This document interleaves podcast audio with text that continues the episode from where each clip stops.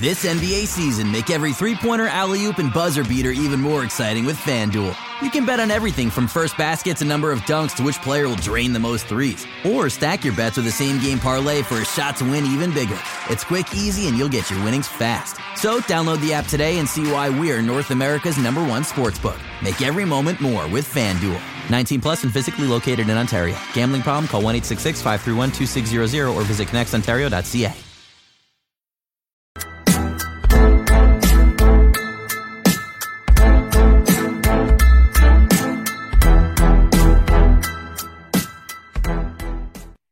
Hello and welcome to another edition of The Wrap-Up Live, your live Toronto Raptors post-game show live on YouTube and on the Raptors Republic podcast network after every game. I'm Oren Weisfeld, and I'm joined by friend and colleague, Raptors Republic editor, Louis Zatzman. Louis, how you doing, man? I'm doing great. Well, I mean, as great as I could be after a game like that. Personally great, professionally frustrated, let's say. Yeah, we're going to get into it. The Toronto Raptors just lost 104-118 to the Indiana Pacers, dropping their record to 7-6. They led for the majority of the game. They were outscored in the fourth quarter by a total score of 36-14. So why don't we start there, Louis? What did you see go wrong for the Raptors in terms of towards the end of the game there? Is there anything that stood out to you in terms of something that the Raptors just didn't do good enough? They can only win one way without Pascal Siakam and Fred Van Fleet, right? They need their identity to be the identity of the basketball game. They need to win offensive rebounds. They need to force turnovers. They need pace to be high. And that's really hard to control in the end of games and the playoffs. The Raptors are finding that out. They can win multiple ways with all their guys, but they're not going to outskill teams with the roster they have right now. And so they found it very difficult to close out. Yeah, and, you know, there were some bright spots tonight for sure in terms of the bench, and we can get to those later. But, yeah, you said it, like, the rebounding was an issue all night, and it's going to be an issue as long as Siakam and Precious aren't in the lineup. Three-point shooting, they got outshot 19-7 in that department from an Indiana team that, you know, I thought Indiana, this is kind of cliche on the second night of a back-to-back to just kind of blame it on the legs and whatnot, but Indiana has a really young athletic team, and I thought they just kept pushing and getting out on the break and like getting these open threes through their transition offense. And the Raptors, I thought they made a really sustained, like a clear effort at the beginning of the game to drive to the paint and to get to the rim. And then by the time the second half came on, the only guy I really saw doing that was OG Anunoby. Like otherwise guys just started settling for shots. And I don't know, like, when it comes to some of that rim pressure stuff, is there any way to manufacture that for the Raptors with these guys out? Given the type of player Trent and Barnes are, like, is there anything maybe the coaching staff can do in order to manufacture more rim pressure? Yeah, I mean, you can get creative with some sets. Nurse didn't do a ton of that tonight, which isn't a big deal. Well, you can also change the rotation, right? Like Gary Trent, which you mentioned, is not going to pressure the rim. That's not what he's in there for. He is one of the absolute best jumpers in the league. When it's not falling, what's he giving you? So, you know, if Otto Porter had closed, I mean, if they had someone closing instead of Trent, who was able to pressure the rim, maybe a Utah Watanabe type, or Delano Banton even, because he had a really strong game. Then that manufactures a little bit of rim pressure. If Scotty Barnes is healthy, you know, there's a lot of ifs. There's a lot of changes you can make. But ultimately, this Raptors team, without the guys they have, and with Scotty hurting, and with Gary in a cold slump, this is one of the least talented teams in the league. That's reality. It's hard to win basketball games like that.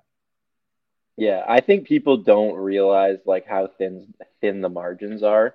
And so They'll hear you say that and be like, what? Come on, there's still a lot of talent on this team. But no, I absolutely agree with you. Like especially with Fred also out for this game with an illness, but even just with Siakam out, you lose your best player. You're really in a talent deficit the majority of games you walk into. But before we do move on to the positives, because there were some positives for this game, I want to ask you about Gary Trent Jr.'s season. Either you can take the season or you can take these last few games where he's kind of had to do more with Siakam out and hasn't really stepped up to the plate. Just what have you thought about what he's done on both ends of this season? Has it looked different to you from the way he closed last season, or is it similar? Not really. I think it looks similar. His entire game is based around his jumper, right? He just has one of the absolute best jumpers in the league. That's not an exaggeration. Pulling up off the catch, it's crazy how good he is at shooting the basketball. Guys like that go through slumps. That's totally normal. Klay Thompson misses threes too. But the thing about that is he just hasn't developed enough counters to take advantage of that jumper. When he's run off the line, he has that little inside hand scoop shot. He has a push shot now, like a little bit of a floater. But those aren't efficient counters. Like Pascal Siakam, for example, if you take his spin move away, he can go to that left, put it up on the other side of the rim, and that's an automatic shot if you're cheating on the spin move. That's like money in the bank. If teams take away Gary Trent's jumper, where's the money? I just don't see where the Raptors are going to get any advantage if they take Trent's jumper away. And that's the thing about the NBA. You can take anything away.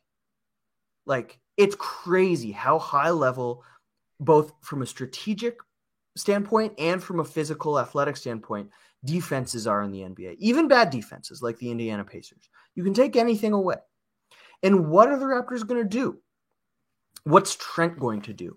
And I think that's the same this year as last year, because the answer so far is a resounding nothing when you take his jumper away. I think that's a good point about counters. And I think that's why I'm a little disappointed in the season he's having, just because you go into an off season and you hope, and the Raptors coaching staff is telling him, these are the things you got to work on. You got to come back and do this a little bit better, do this a little bit better. And like you said, he's just not doing, he has the exact same offensive game. And I hoped with Siakam out, because really he's playing a lot more off ball when Siakam was in this year than he did last year, mostly spotting up. But now with Siakam out, I hoped with getting these additional opportunities, he would showcase that, put the ball in my hands, and as the game goes on, especially, I will show you these counters. I will show you that my game has developed a little bit. And it's not there. And I think that's another thing that frustrates me, is because when he does drive to the rim, I feel like his foul rate per drive is high. I feel like good things happen when he drives, but he is so reluctant to drive. He will do it once a game. And then today he drove a couple times. He got to the line four times, I think, just because two drives. And I was just all right, let's see him do that again. And he never did it again. And it's one of those things that's just frustrating for me.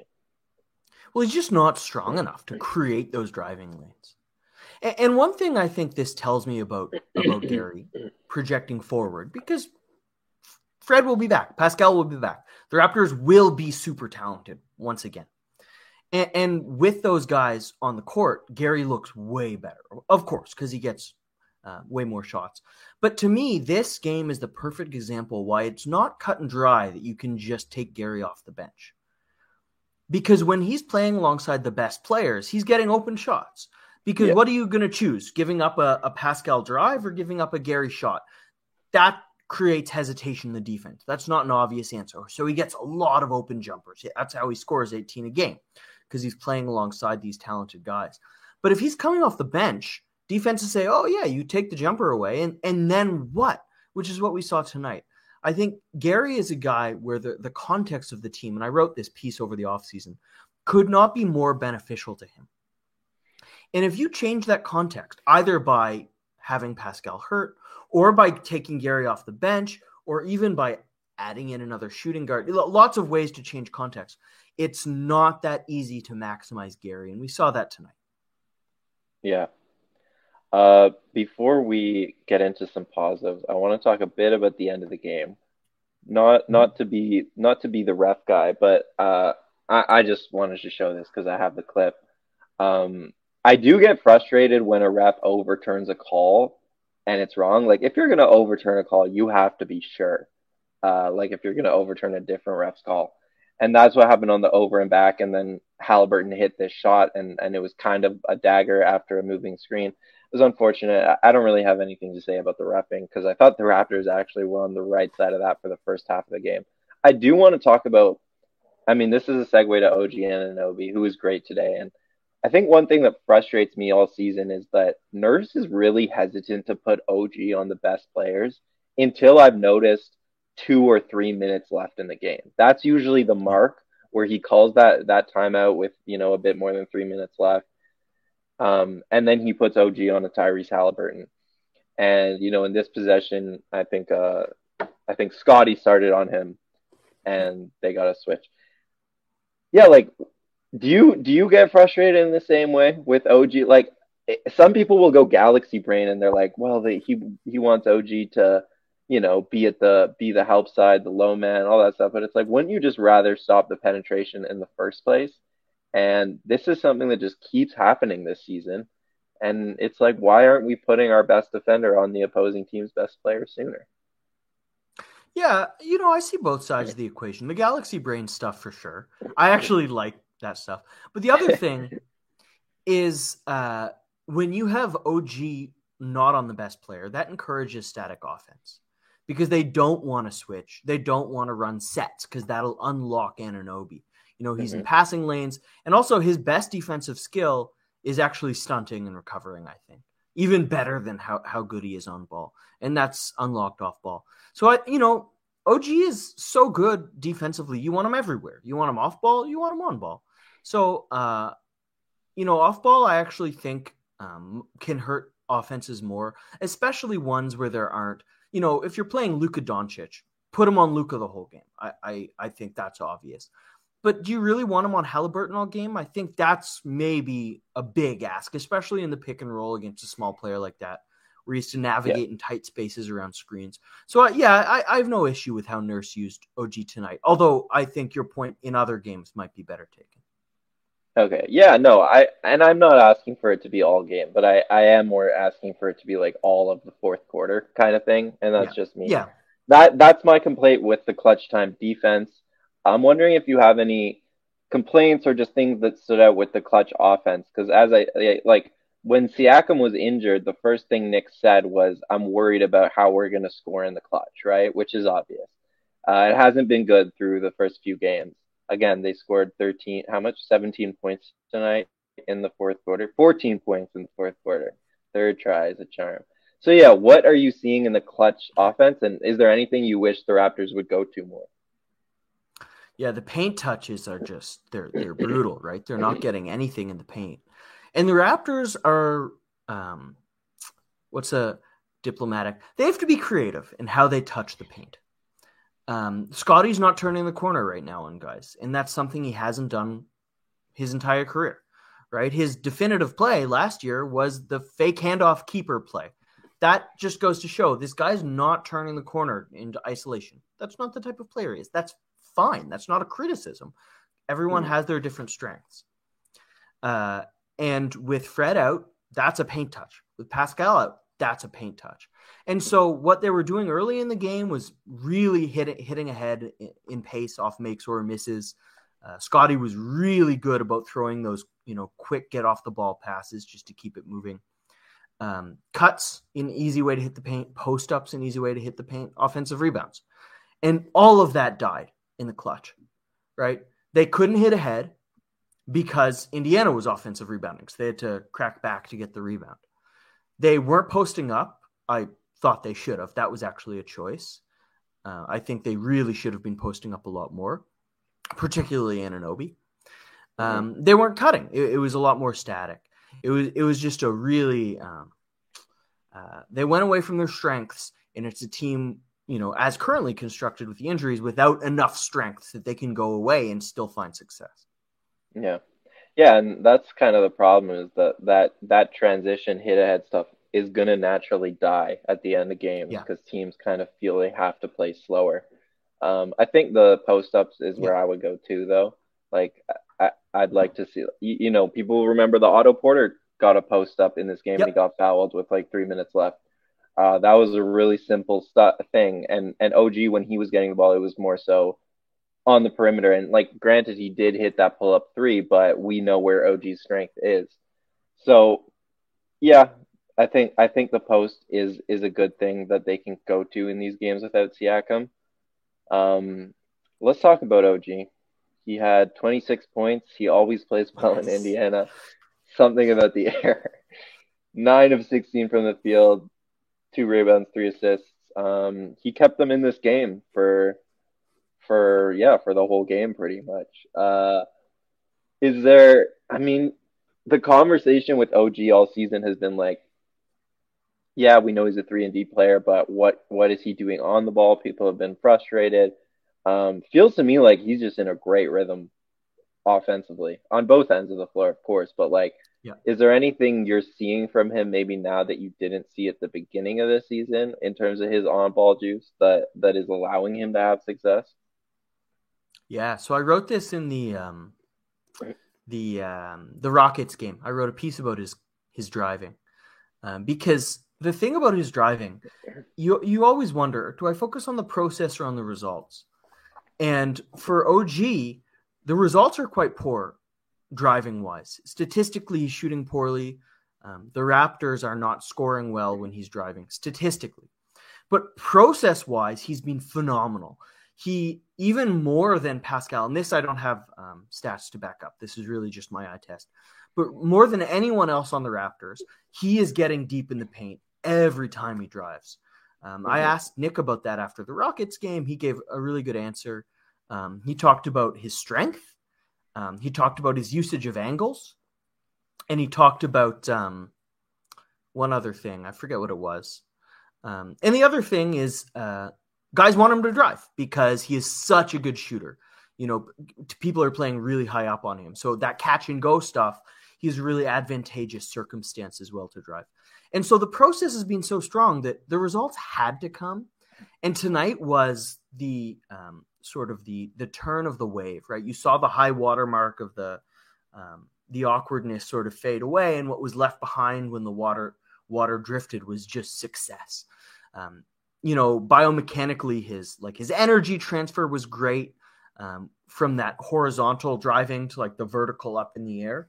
He made really quick, decisive moves to get in the air and finish. And that's against one of the best shot blockers in the league in Myles Turner, right? This is not against a nobody front court like the Rockets have, where there's just no one protecting the rim. This is against Myles Turner. That is no joke.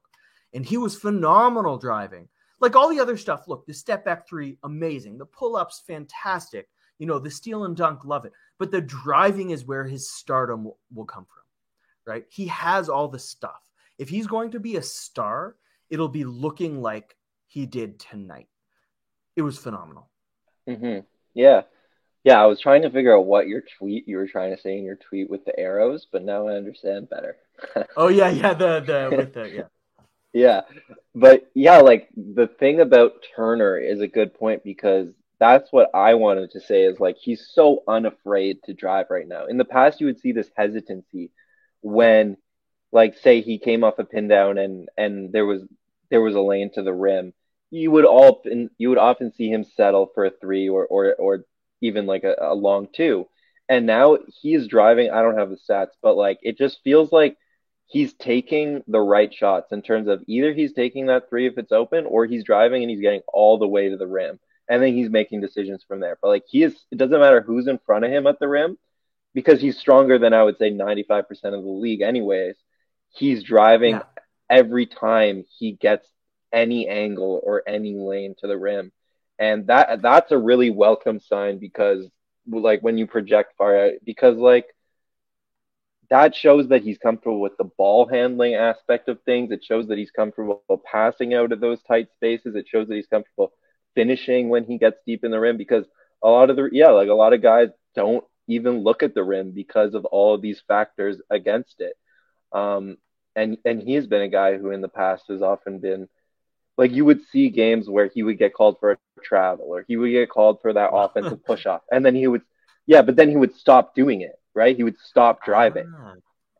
And like, in this game, he was relentless attacking the rim. So, yeah, that's – and I want to build on that strength point, because that was a really good point. I mean, and strength is, you know, an objective describer, but it's hard to weaponize, right? If you're not moving, it doesn't matter how strong you are. Because it just, you're not touching anyone. The strength means nothing. And a lot of OG's drives, exactly what you said, he would stop to gather himself, or he would pull out, he would hesitate. And you can't weaponize your strength like that. It doesn't mean anything. But if you go straight from horizontal to vertical, your strength becomes unstoppable. That's Zion's superpower, right? He is both the strongest and the most fluid mover, which weaponizes that strength the best you possibly could. And you saw that tonight for OG, completely unbothered by any challenge, because he was so fluid at using that strength into guys. And that's the big thing. He's so strong. How does he make that strength work for him without just running over dudes and getting offensive fouls? Yeah, and it's still a work in progress, but it's come a really long way from when he used to get called for that offensive foul, like, every time. Like, now he's making the contact. In terms of, like, pushing off, if you want to call it, he's making that contact and then taking the two steps to the basket. And earlier he used to, like, make that contact at the end of his drives, which was a big part of the problem. I've written about this in the past too. It's a work in progress for OG, but, like, I remember coming into the season and the conversation was largely like, Scotty has to be the guy who takes all these on-ball reps and takes a big step. And I pushed back and I was like, wait a minute, like, he's a second-year player. Like, OG is not done developing. And I still believe in OG making this leap. And I think what we've seen so far this season is OG growing into that clear number 3 role on the team behind Fred and Pascal. And look, like, what's happened recently is not ideal in terms of injuries and stuff, but if there is a big silver lining so far this season, I actually think it's just what OG's done on both ends of the floor. And the other thing about that is Scotty looks so much better when he is allowed to buzz in and out of plays, you know, flit in with the cut and whip the ball the other side, like, be a duck connector, in for a dunk, be a connector, right? To me, he is more Kyle Lowry than he is Kawhi Leonard. And when he has Pascal creating all of that space for him, that's when he's scoring 25 points a game, not when he has to create the space for his teammates. And you see that. I mean, sure, it's the ankle. And, you know, you can talk about mindset or shot selection, whatever you want to discuss, sure. But the biggest thing for me, he looks unbelievable next to Pascal Siakam, and he looks a little overmatched when he's not next to him. That's fine. That's totally normal, but it speaks to exactly what you're saying. If you want to talk about, you know, hierarchy, and the Raptors are very fluid about this, it'll change possession, game to game. But, you know, if you just want to generalize it, I do see Scotty as that guy who gets, you know, more, or OG is that guy who gets more on-ball touches in the pick and roll, second side driver. And Scotty is that connecting piece, because that's where he is able to lift the ceiling the highest. And he's not on ball right now. Yeah, and I talked about this after yesterday's game. It's like, everyone was mad at Scotty, but your expectations are your own fault. Like, if you expected Scotty to come into this season and be a guy who, like, Pascal's out, now Scotty's the number 2 option, the ball-dominant guy, and have a lot of success, you just weren't watching Scotty last season. There wasn't evidence that he could do that. And maybe he will be able, like, I'm very high on Scotty, but he's 20 years old. Like, that's just an unrealistic ask. I just, in terms of this game, I thought he bounced back really nicely from last night. You saw from the very start him just making an effort to get into the paint. He was communicating on defense, just, like, playing really, really hard. And that's all you really wanted to see after last night, the disappointing effort. Do you have any last thoughts on the game or the Raptors? I wanted to talk about the backup point guard play because, you know, these guys, Delano and Malachi, have not been getting minutes. They've been inconsistent. They've been taking minutes from each other. Playing together, they looked really good, huh? Yeah. Better than they have in the past, for sure. You seem like skeptical. Well, just every time I used to see them together in the past, it was like, okay, it must be garbage time or something, because it was just not a good look. I did note to myself during this game, okay, neither of these guys are necessarily playing great this season, but this is definitely an improvement in the fact that they're playing long minutes together and actually having success. Like, I do remember noting that to myself, but definitely too small of a sample size for me to be like, yeah, this can work long term together. What do you see? Oh, yeah. I mean, I'm not trying to project forward because there's just not minutes for them to play together when everyone's healthy, right?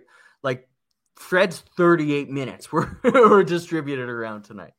But, you know, just in terms of descriptive, not predictive, really fun game from them. Banton, so confident with his jumper. Malachi, the same. I was really impressed with them when they had their role change and be able to play with it. Yeah, no, it definitely makes sense in terms of the roles they're asked to play, and now they feel more comfortable in it, where like Banton is now more of like this off-ball finisher type the Raptors have asked him to be, and Malachi has been more of like a traditional point guard who handles more of the ball. So they make sense together for sure. It's just really like Malachi came in this game, and I forget what the exact play was, but he had just a defensive breakdown. Maybe he forgot to box out or something, and he got a quick pull, and I was worried we weren't going to see him again because they needed him in a night like this, but then he got that second chance and he really ran with it. Definitely the best night of Malachi's season, so I'm happy for him. Delano's jump shot has come a really long way.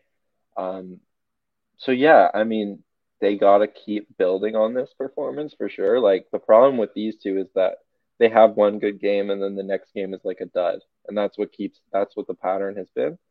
So that's why I'm so skeptical, but I hope so. I hope next game they'll build on it. Well, it's because they all need someone to create for them, right? Banton looks totally overmatched when he is asked to handle the ball. But as a second side guy, he's not bad, you know, catch and shoot jumpers and drive and get to the rim. The team is missing just Pascal. It's built around Pascal. Without him, no one can do what they do. It's true for Barnes. It's true for Delano. It's true for everyone all the way down.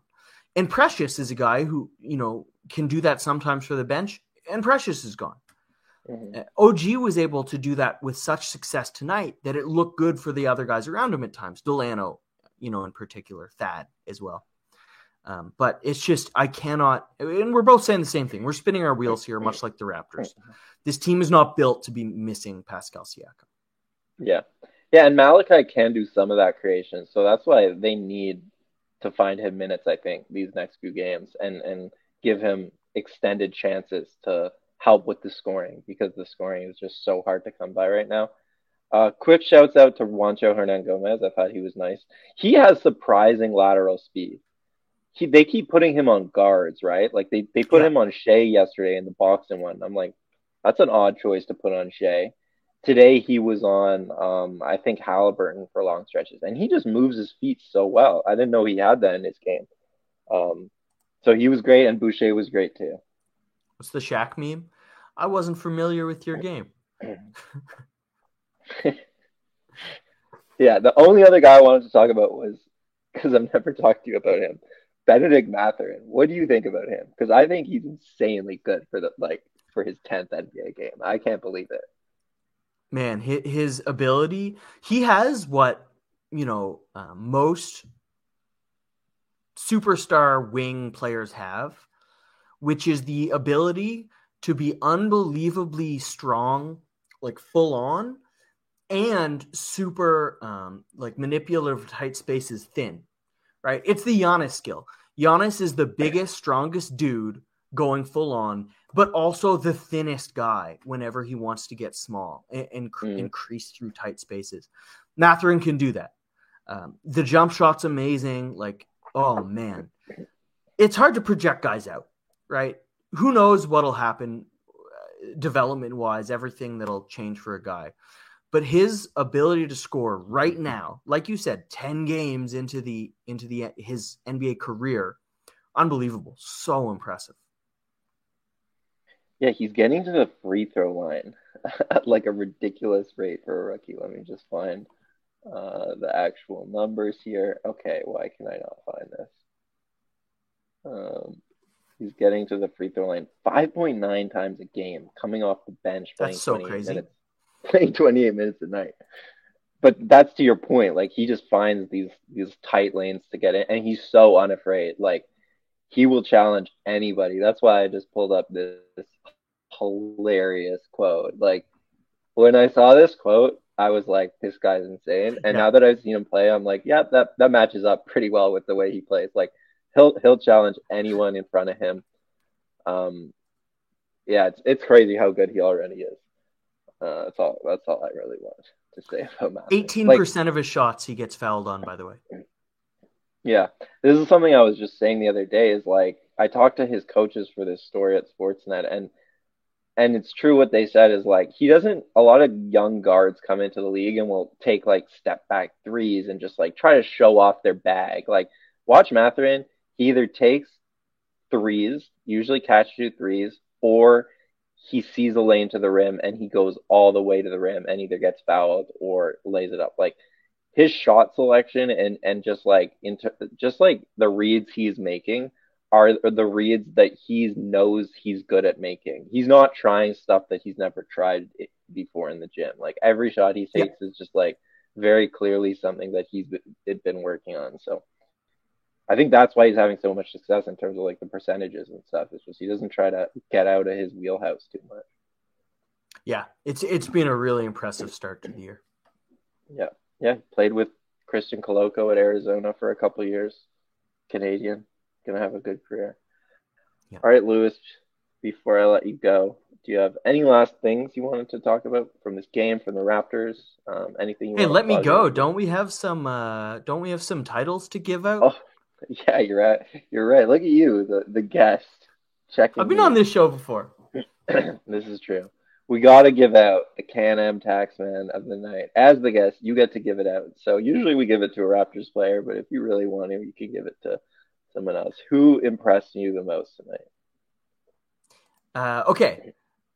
So in the past, this was, kind of tiered, right? Now it's just like the straight out best. I believe that's how we're defining this so award. The award this season is basically the best player not named Pascal Siakam, because he would have won every game when he played, so we just, like, eliminated him from contention.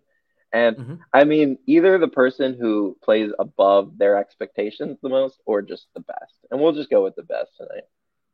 Okay, so look, it would be OG. OG is obviously the best, but we talked about him, so I'm going to say Thad. Yeah. He had, what, 3 or 4 identical moves in the post? That little spin baseline, lefty, like, quick release hook shot. The guy does what you need, right? Like, the Raptors are down scoring. They need a vet, a steady presence, and he brings scoring, even though that's not really a specialty. He was impressive. Yeah, he's my favorite type of player. And, like, I'm not going to harp on Nick Nurse because this is a pretty deep team and they were winning games. So whatever, like, the fact that Thad was not in the rotation is whatever. But if he keeps doing this, once they get healthy, I really want to find him minutes in the healthy rotation, because he's so good and he's at his best when playing with other guys who are really good. And I get that it's a little hard to find him minutes because, like, they wanted Koloko for the rim protection, and Thad doesn't do that. He's a different type of center. But at the end of the day, you want your most talented players in the rotation. Yeah. So you got to find him minutes. So, yeah, Thad Young, Can-Am Tax Man of the game. Visit canamtax.com or call the number at the top of your screen for all your tax needs, because tax season's coming up, and this is the best way to get it done. You'll actually get back some money rather than doing TurboTax or something free. This is a way better option, let me tell you, folks. So canamtax.com. All right, that's it. Louis, anything you want to plug? I know you wrote a story at 538 today. Go for it.